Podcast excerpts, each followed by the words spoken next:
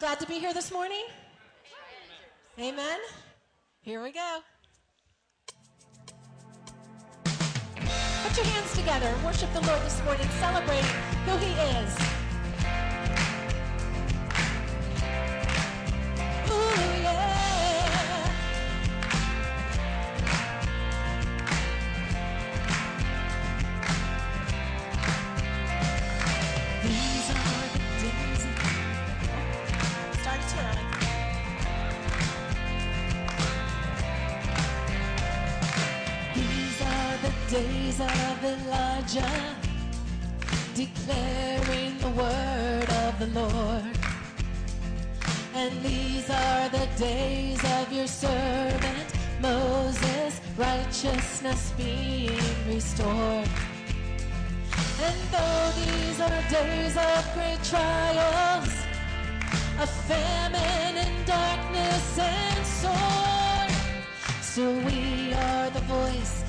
the day.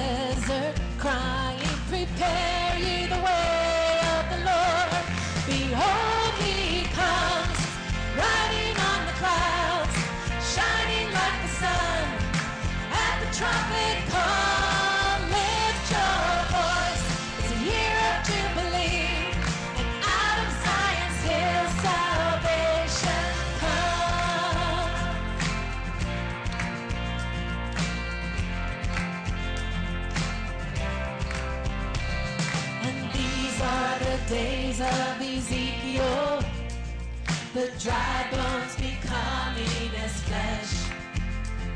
And these are the days of your servant David, rebuilding a temple of praise. And these are the days of the harvest. The fields are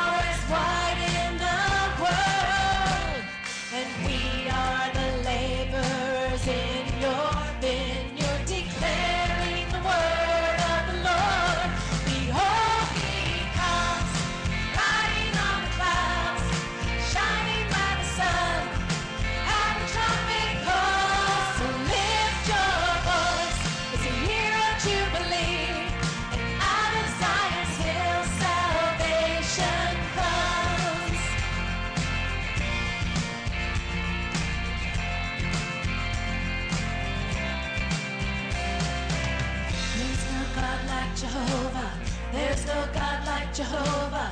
There's no God like Jehovah. There's no God like Jehovah. There's no God like Jehovah. There's no God like Jehovah. There's no God like Jehovah. There's no God like Jehovah.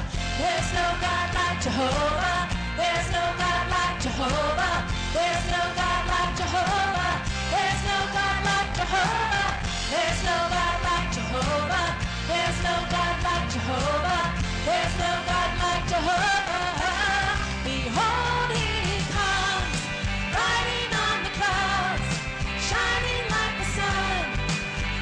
shopping.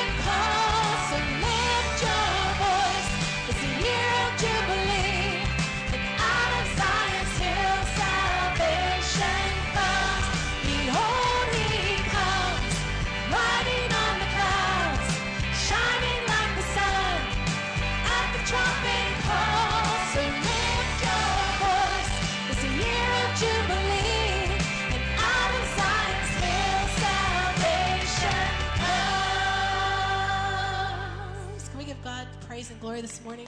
He is so worthy. I love that music can be a celebration of just praising his name. Let's pray this morning before we continue.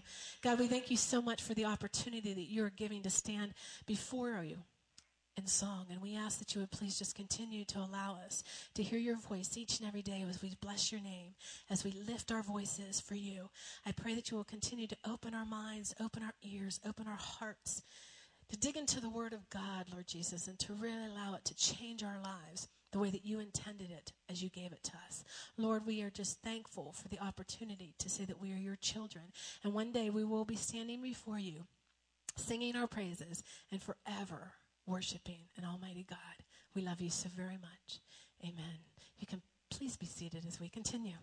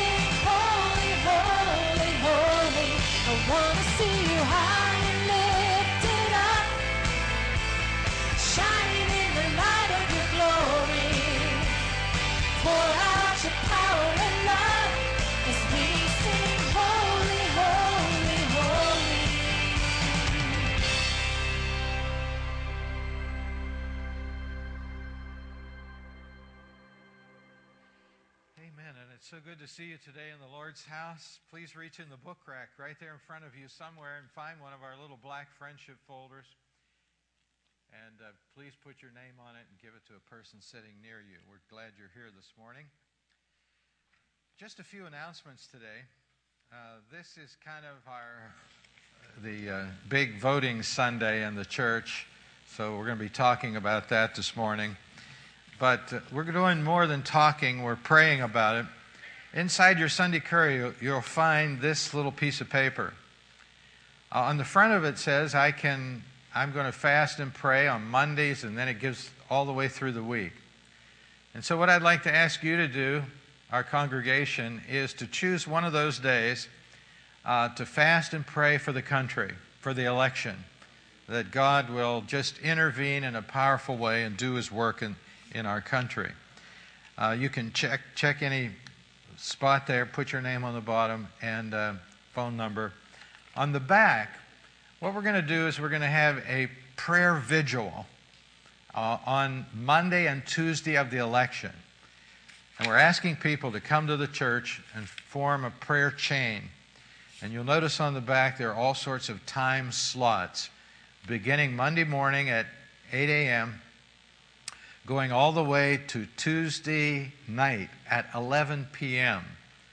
And so that means we'll have somebody coming and going the whole time, and we're praying that God will do his work in our land and bring America back uh, to uh, a semblance of civility and uh, freedom of religion that we had uh, previous. So uh, you choose some times there, and uh, it'll probably take you a little while to think about it. But at the end of the service, if you're ready to put your check on there, give this to the fellows that are standing at the back of the door as you leave. We already have a, quite a few, but if you'll help us in this way, we'll appreciate it. Also, at the end of the service, we're going to give everyone this big voter guide, and this is a good guide, and it gives you all the information that you need to know whenever you go to, to vote. So everybody will have one of these at the end of the service. So um, thank you. Let's stand together, please, as our ushers come this morning, and we'll receive our morning offering together at this time.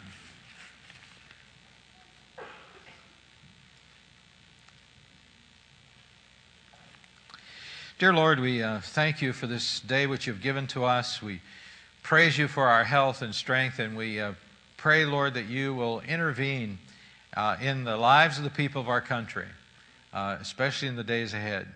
Uh, we pray that you'll have your will and way in this election. And now we come to support the ministry of the church. We pray that you'll bless us as we uh, render back to you a portion of what you have so generously given to us. We pray this in Jesus' name. Amen. You may be seated.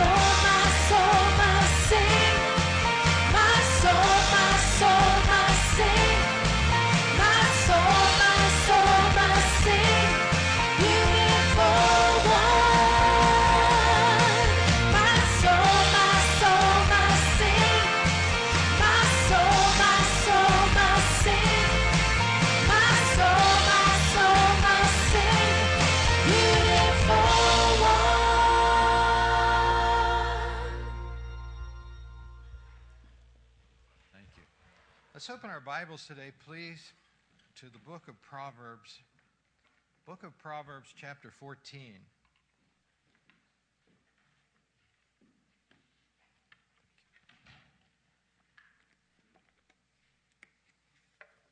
I'd like to talk to you this morning about values that are that made America great.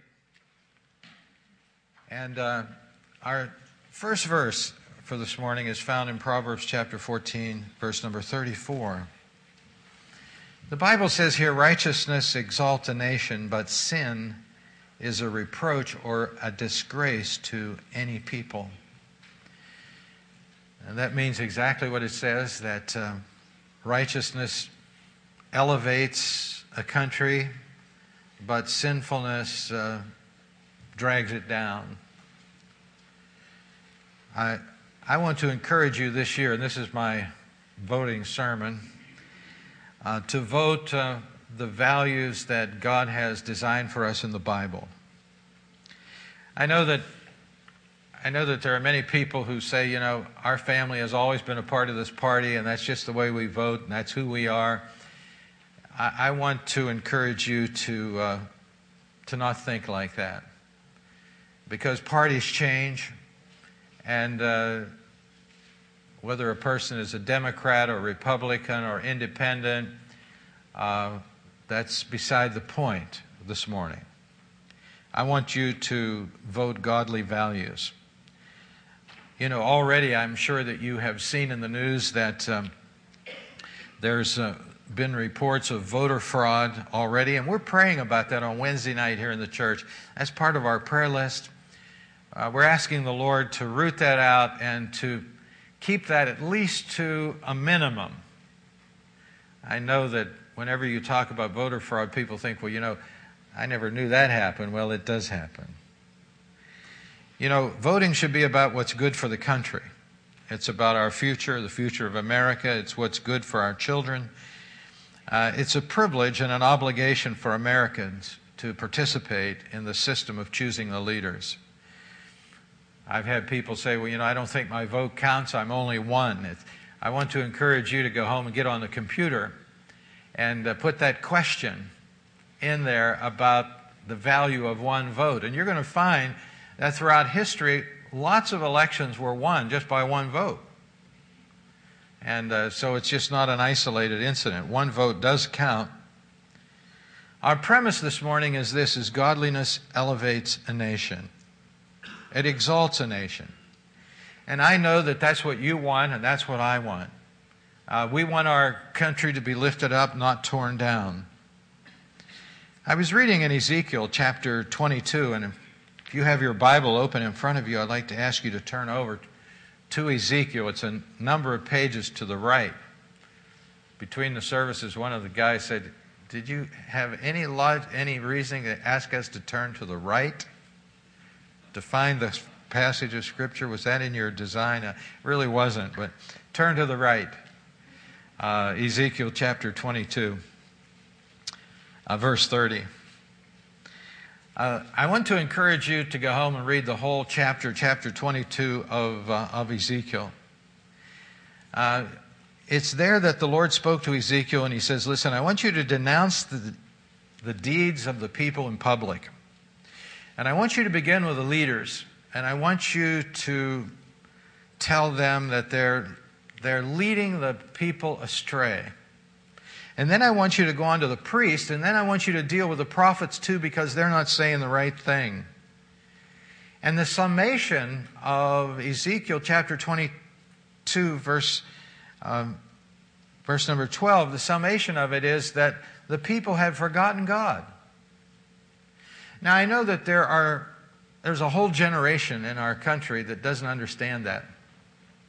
The older generation, we understand what it means in what it meant in America for America to follow God, to, for America to have a respect for God. But the newer generations don't have that perspective. Uh, they don't understand that. And we sometimes don't understand them, and we uh, it's hard for them. But through history, nations have forgotten God. And God here said, Listen, you have become to me like slag, like dross, worthless compound. You have false prophets telling people what they want to hear. You have priests that are not doing their job. And then the grand conclusion is given in verse number 30. Look at it. So I sought for a man. I sought, I looked for someone who might rebuild the wall of righteousness that guards the land. What is it that has guarded America? It's the wall of righteousness. I searched for someone to stand in the gap, in the wall, so I wouldn't have to destroy the land, but I found none. That's interesting. The leaders were corrupted, the priests were corrupted, the prophets weren't any good. And he said, I've just looked for somebody to stand in the gap, to rebuild the wall of righteousness. God blesses America based on righteousness and unrighteousness. Are we following Him or are we not following Him? God's looking for some faithful people who will unite in their goal to resist evil. And I'm thankful today for many churches, ours is just one of them, uh, that are standing up and speaking out against the evils of our land. Psalm 106, verse 23 says that Moses stood in the gap for the nation of Israel. He made the difference. And if you go to Exodus chapter 32, verse 11 through 14, you will find that he made the difference in the land. He called on God, and God relented of his intention to destroy the nation of Israel. We've seen an avalanche of persecution against the faith in God in our country recently. The faith has been eroded piece by piece, and we know with each piece our country gets weaker and weaker, and it becomes more and more like the socialistic countries in Europe that are collapsing now right before our eyes because their governments got bigger and bigger and took more and more personal rights away from the people. Well, the intention of our founders, uh, some of their intentions, of course, is given in the Declaration of Independence. It's actually a statement of human rights. Uh, it was primarily drafted by Thomas Jefferson, adopted by the Second Continental Congress, July 4, 1776. And they say that the text of the second section has a sentence in it that is the most well known sentence in the English language. And it goes like this We hold these truths to be what? Self evident. That all men are created what? Equal. That they are endowed by their Creator with certain inalienable rights or unchangeable rights that among them, first of all, are what? Life, liberty, and the pursuit of happiness. The first responsibility of our government and our president is to protect the country from enemies without and within. And to me, this begins with the most vulnerable among us, the unborn. You know, there's no greater joy, and many of you have had that privilege, uh, to hold a baby just when the baby arrives. It is the most thrilling, unbelievable experience. But you know, God considers human life beginning from the womb. And uh, we have that picture back there that you have seen many, many times um, picture of a baby. Since 1973, there have been 50 million abortions, over a million each year, and 3,300 per day. To me, whenever I go to vote for somebody, I uh, that's my first consideration right there. Uh, if a person doesn't believe in the value of human life in the womb, uh, I'm not interested in voting for them. Uh, Jeremiah chapter 1, verse 5 uh, God said to Jeremiah this. Let's read it, please. Before I formed you in the womb, I knew you. Before you were born, I sanctified you. I ordained you a prophet to the nations. Now, I want you to notice up here in this verse that God formed Jeremiah. God was at work in the womb of Jeremiah's mother, making him the person that he was supposed to be. Also in Luke chapter 1, verse 15, uh, there is a parallel verse, and let's read this one. For he will be great in the sight of the Lord, and shall drink neither wine nor strong drink. He will also be filled with the Holy Spirit, even from his mother's womb. The Lord looked down into the womb of the mother of John the Baptist and said, The Spirit of God's going to be working in his heart, in his mother's womb. Psalm 139 is uh, it's it's like the golden text of of what God does in the mother's womb. Verse 13 through 16. Let's re- let's read that, all right? You made all the delicate inner parts of my body and knit me together in my mother's womb. Thank you for making me so wonderfully complex. Your workmanship is marvelous. How well I know it. Let's go to the next verse. You watched me as I was being formed in utter seclusion, as I was woven together in the dark of the womb. You saw me before I was born. Every day of my life was recorded in your book. Every moment was laid out before a single day had passed. It is God who brings these babies into the world and God who nurtures them and God who grows them in their mother's room and puts them together so intricately and so wonderfully complex. What does that mean? That means God considers a baby in the womb to be as human as a full grown adult. And to me, this is my personal conviction, to me, the most important right in all the world is the right to life. I believe in voting rights, equal rights, human rights. All of those rights are fine, but they make no sense unless a person has the right to life. That's the foundation. Um, now, I know that this is a hard subject for some because through the years I've had women in our church come to me and say, Pastor, uh, when I was young and I didn't have all the facts, I had an abortion. And I've struggled with that through the years, and I'm, I try to be sensitive toward that. We believe in forgiveness, and God believes in forgiveness. And people make mistakes when they don't have the information.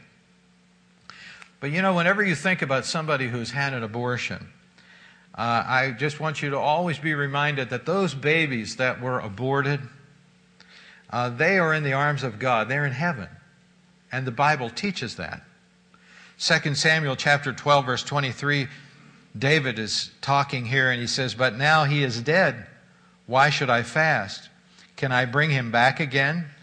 I shall go to him, but he shall not return to me. David was fasting for his little baby, and the baby died, and he said, Listen, I can't go to him. I mean, he can't come to me, but I'm going to go to him one day. And uh, you can be reminded of Psalm 23. David says, I will dwell in the house of the Lord, what? Forever, right? So David was talking about heaven. And these little babies, as tragic as it is to, uh, to take their life, uh, they have they have a life with God in heaven. And that's the good point. I read about a woman named Pam who knows the pain of considering abortion. More than 24 years ago, she had her husband Bob, she and her husband Bob were serving as missionaries to the Philippines and praying for a fifth child. Pam contracted amoebic dysentery, an infection of the intestine caused by a parasite found in contaminated food and drink. And she went into a coma and was treated with a strong antibiotic before they discovered that she was pregnant. Doctors urged her to abort the baby for her own safety and told her that the medicines had caused irreversible damage to her baby. She refused the abortion and cited her Christian faith as the reason for her hope that her son would be born without the devastating disabilities that the physicians predicted. Pam said the doctors didn't think of it as a life, they thought of it as a mass of fetal tissue. While pregnant, Pam nearly lost her baby four times, but refused to consider abortion. She recalled making a pledge to God with her husband If you will give us a son, we'll name him Timothy and we'll make him a preacher. Now, that's hardly a deal God can turn down, right? Pam ultimately spent the last two months of her pregnancy in bed and eventually gave birth to a healthy baby boy August 14th, 1987. Pam's youngest son is indeed a preacher. He preaches in prisons, makes hospital visits, and serves with his father's ministry in the Philippines. He also plays football. Pam's son is Tim Tebow. Uh, the tide is changing in America finally because people who believe in, in, in pro life and people who believe in protecting the innocent unborn have stood up for a long time now, and the tide is turning. 52% of the people in our country are now pro lifers. I remember years ago when we used to take buses of people from our church down to Oakland, and we'd stand out there with those signs all over Oakland. And uh, it was so thrilling to plant that thought in the life of our kids. Listen, we believe in life, so much so that we're willing to stand up for it. This is my first consideration when I vote for somebody. What do they believe about life? Do they believe that this life is from God? Another consideration that, that I take into, in, into, uh, into the voting booth is the value of marriage, especially today. I never thought it would be an issue, but it is. You know, marriage is the glue that holds civilized society together. It really is. It always has been. And here's the reason why marriage was instituted by God in the beginning. He brought Adam and Eve together, and I'm sure that when Adam saw Eve, he was pretty happy. And uh, they started off on the journey of life, so like so many of you in this auditorium today, and and uh, that's God's original idea: one man for one woman for one lifetime. Now that doesn't always happen. There are many people who are married and somehow, oftentimes through no fault of their own, an explosion takes place in the marriage and it blows up. Sometimes it's both of them that cause it. Sometimes it's immaturity, all sorts of reasons um, that that happens. And then they have to move on and go on. And our church has always been a church that doesn't look at divorced people as second class citizens because about 50% of those getting married are divorced. And we believe in forgiveness, and we believe in second chances and third chances, and things like that. But we believe that God's best idea is uh, his original idea that's one man for one woman. You know, marriage is God's idea, and it's a commitment of one man and one woman to each other. For better, for worse, for richer, for poorer, in sickness and in health, to love and to cherish till death do us part. That's a big commitment. Do you know that? That's a big commitment. Now, I know that the world doesn't look at marriage like that. They just look at it as some sort of a romantic infatuation. Boy, that kind of like disappears pretty quick, doesn't it? It's like, boy, we can't make it in marriage if we run on our feelings, can we? Of course not. Some of you are struggling with your feelings right now. We can't make it in marriage on feelings. It is a commitment. I believe in commitment. Almost everything that I have ever done that's been good, I committed myself to it, and I didn't know how I'd do it. I didn't know how I would do it, but I made a commitment to it. And I figured out how I could do it as time wore on. Proverbs 2:16 is an interesting passage. Let's read this together. Wisdom will also save you from an adulterous woman, from a loose woman with her smooth talk, who leaves her husband, the closest friend of her youth, and forgets her marriage vows to her God. The Bible seems to imply that uh, marriage is something that's done as God as a witness, and there are vows exchanged one with another. And sometimes people write their own vows, and sometimes they just take historical vows. Uh, but uh, they're exchanging these vows before the Lord. And I think a lot of times people don't realize that uh, when they make these vows, there is an unseen witness at the wedding. And it is none other than the Lord Himself. Malachi chapter 2, verse 14. Let's read this. You cry out, Why has the Lord abandoned us? I'll tell you why. Because the Lord witnessed the vows you and your wife made to each other on your wedding day when you were young. But you have been disloyal to her, though she remained your faithful companion, the wife of your marriage vows. Boy, there's a lot in that right there. The Lord is the witness. She's your faithful companion. She is the wife of your marriage vows. To me, that means this. I, I don't know. Every now and then, when people get married, they have these forms and witnesses sign. Do you remember them? Where they have somebody at the wedding, you can be a witness, and everybody signs the, uh, everybody signs the form. Well, God is the witness he says, whenever you exchange your married vow, your vows. And we need to understand that. He's the person who designed marriage. Uh, he's the person who affirms marriage. And it's interesting to me that when Jesus came uh, into the world to perform his ministry, that the very first place he went to was a wedding. He could have gone to any number of things, but he showed up at a wedding to do his first miracle. And to me, what that means to me is that he put his stamp of approval on marriage. I'm for it. And it's interesting, we believe that Jesus is God, and so therefore, in the beginning, when he brought Adam and Eve to the Lord, he established it. And then when he came into the world, he affirmed it. And let me say to you today that marriage is still God's best ideal. But there's always an attack upon marriage, and, and I guess the greatest attack upon marriage is the, is the fact that people never talk much about a commitment. It's you can get marriage and test it out for a while, and if you don't like it, well, just, just do something else. It is a commitment.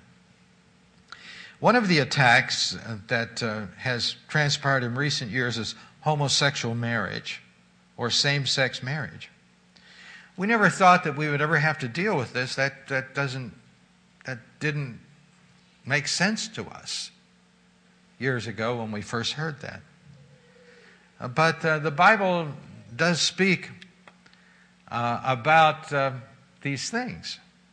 Romans chapter 1, verse 20, 26 says, That is why God abandoned them to their shameful desires. Even the woman turned against the natural way to have sex and instead indulged with sex with, with each other. And in Romans chapter 1, Paul is talking about how evil the world is, uh, how depraved it is, and how, how filled with lust it is. And he said, Listen, it's because women and men have cohabited with each other, the same sex. Paul goes into some details in 1 Corinthians chapter 6. And this is an interesting passage of Scripture, and we're going to kind of take a minute in the service this morning and go through this. Uh, so let's, let's read it together, okay? But you know that these who do wrong will have no share in the kingdom of God. Don't fool yourselves. Those who indulge in sexual sin, who are idol worshippers, adulterers, male prostitutes, homosexuals, thieves, greedy people, drunkards, abusers, and swindlers, none of these will have a share in the kingdom of God. Now that's interesting. There was a time, there was a time when some of you were just like that. But now your sins have been washed away and you have been set apart for God. You have been made right with God because of what the Lord Jesus Christ and the Spirit of our God have done for you. Let's go back to the, that page right there and just look at the list. There's a lot of things that Paul mentions there. And you know, whenever you come to that passage in the Bible and you read it down, you read over that, you say, Oh, I did that. That happened to me. What this passage is talking about, and it's prefaced up here, it says, Don't you know that those who do wrong will ha- have no share in the kingdom of God?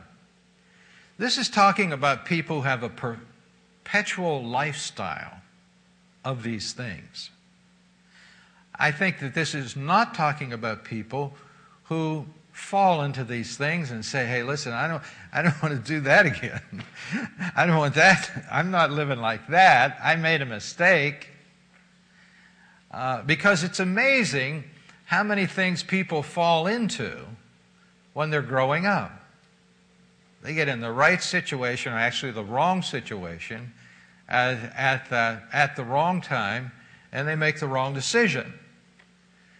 But he, it's interesting that he puts homosexuals, uh, male prostitutes right in here next to ad- adulterers, and even next to thieves, and even greedy people and drunkards. And so he kind of like bunches them all together. And then he says, Listen, uh, the, there was a time when you were just like that, but now your sins have been washed away and you have been set apart for God. In our country uh, now, across the land, people are voting in different places about legitimizing homosexual marriage. Well, the Bible says it's a sin.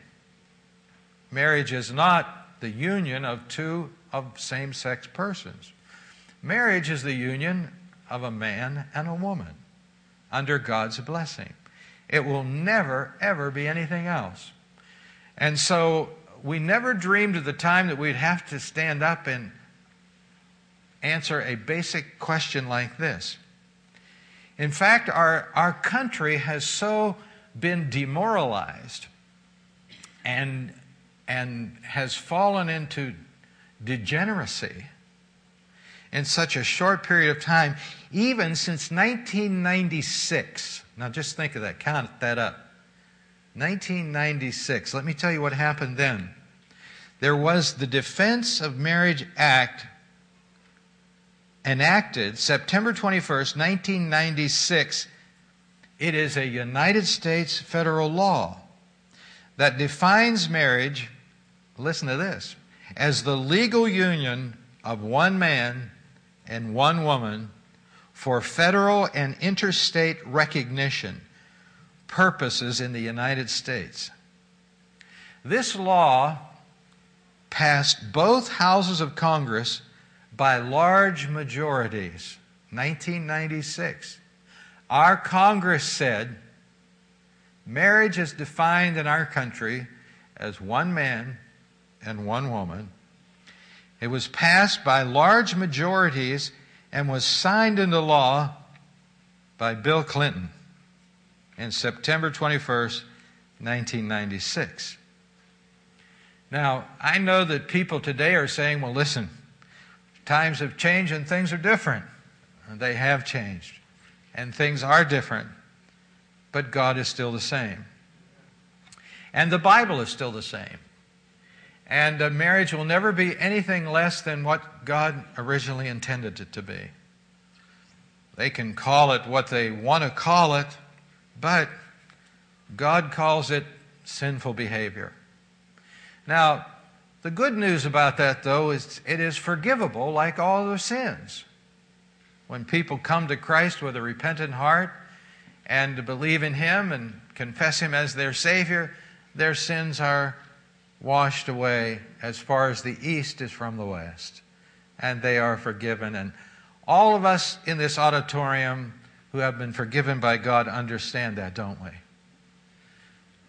Some of us in this auditorium don't want to go back where we were in our previous life, and that's what Paul was talking. He said, Some of you are just like this. Just remember that. Don't be too condescending about this whole thing. Remember where you came from. You were back there too. Well, uh, marriage is a wonderful thing. It was designed by God. Even though man has fallen, marriage has never fallen. It's that part of God's original creation that continues to bless and bring happiness in every generation. And we here in the church are trying to do our best uh, to extol the virtues of marriage. Uh, our society makes it pretty hard for people to continue to be married, doesn't it? They make it as easy as they can for us not to be married. But Matthew 19, verse 5 and 6, the Bible says, For this reason a man shall leave his father and mother and be joined to his wife, and the two shall become one flesh. So then they are no longer two but one flesh. Therefore, what God hath joined together, let no man put asunder or separate. And so, what God is saying there to the world is don't mess with marriage. Don't mess with it. I created it, it was uh, my original design. Now, in the voter rec- guide that you're going to get when you leave the service today, there are there's a whole list of things that these people have records on and have gone on record. And uh, but to me, the, and most of the things there are moral issues, okay? Issues between what is right and what is wrong morally. And I believe that you can never go wrong if you vote the right morals. Amen? You can never go wrong. Uh, forget about loyalty to some party. Forget about loyalty to some person. Uh, because Remember, it is righteousness that exalts the nation. And sin drags it down. To me, these two issues are the determining factors in this year's election for me, that just to begin with. Who will stand up for the unborn? We have a young lady in our in our church, and she's not here now, so I'll say something about her. Uh, after a service, Wednesday night service, she came up to me and she said, How many people remember the 40 Days of Life campaign that we just had here in Pittsburgh? We, we went, some people went down and they stood in front of the abortion clinics and all of that for 40 days. She said, Pastor, I think she's about 25 years old, a young mother. She said, Pastor, I fasted that whole period of 40 days for life. Not on the weekends, but during the week. I ate one meal a day for 40 days and prayed to God for the unborn. I lost 20 pounds, byproduct. That wasn't my attention. I lost 20 pounds. But I thought, and I've been teaching on fasting on Wednesday night, and I said to her, You should teach the class. You should be the teacher. But uh, there are many, many people that are very concerned. And so, uh, who will stand up for the unborn? That's my, that's my first check. And who will stand up for the biblical definition of marriage? I'm going to vote for candidates who value human life from conception by protecting the unborn. I'm going to vote for candidates who value God's idea of marriage because it was His design, not mine. And this is the reason because righteousness lifts up our country and sin destroys our nation. I care about America and I care about what God says on these issues. When we honor God's values, He will bless us and our country. Abraham Lincoln said, Do not be concerned if God is on our side as much as we are on God's side. And so, whenever you look at these voting records and you see, uh, just kind of line them up. Is this what God thinks? And some of them are so self evident, you know, they're not hard to figure out. Is this what God thinks? Is God for this? Then, if God is for those things, go for it, okay? Let's vote spiritual values. And we can never go wrong when we do that. Now, we might be in the minority. Somebody says, well, what if the candidates that we're voting for don't win? I've had many candidates I voted for that didn't win. Uh, the answer to me is this we press on. We press on. We press on. Let's bow our heads in prayer. With our heads bowed and our eyes closed this morning, uh, one of the greatest privileges we have in America is the right to vote. There are so many things that are messed up in our system, and we know that. But we're a part of the system, and uh, we, uh, everybody's vote is important. And it's, I think, our Christian duty uh, to go there and make our voice be known because we are America. We are America.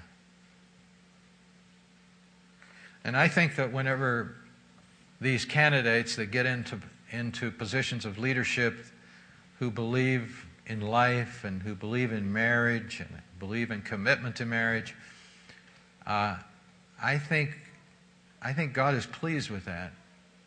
And I think God will bless uh, that person and the decisions that they make. Dear Lord, as we uh, come to this election, we are humbled and we, we rely upon you, Lord, to rescue our country. Uh, but begin with us right here in this room. Begin with us.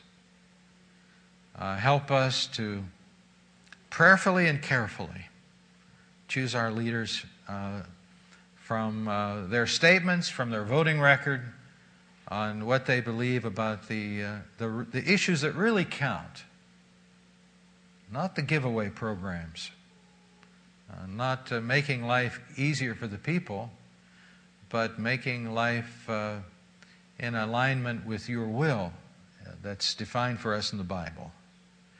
We pray this in Jesus' name. Amen. Let's stand together as we sing our invitation song this morning. And as we sing this morning, if you feel that you like to come and pray about anything that's going on in your life or the life of a friend, or if you'd like to just come and pray for the country, just feel free to do that this morning as we sing together.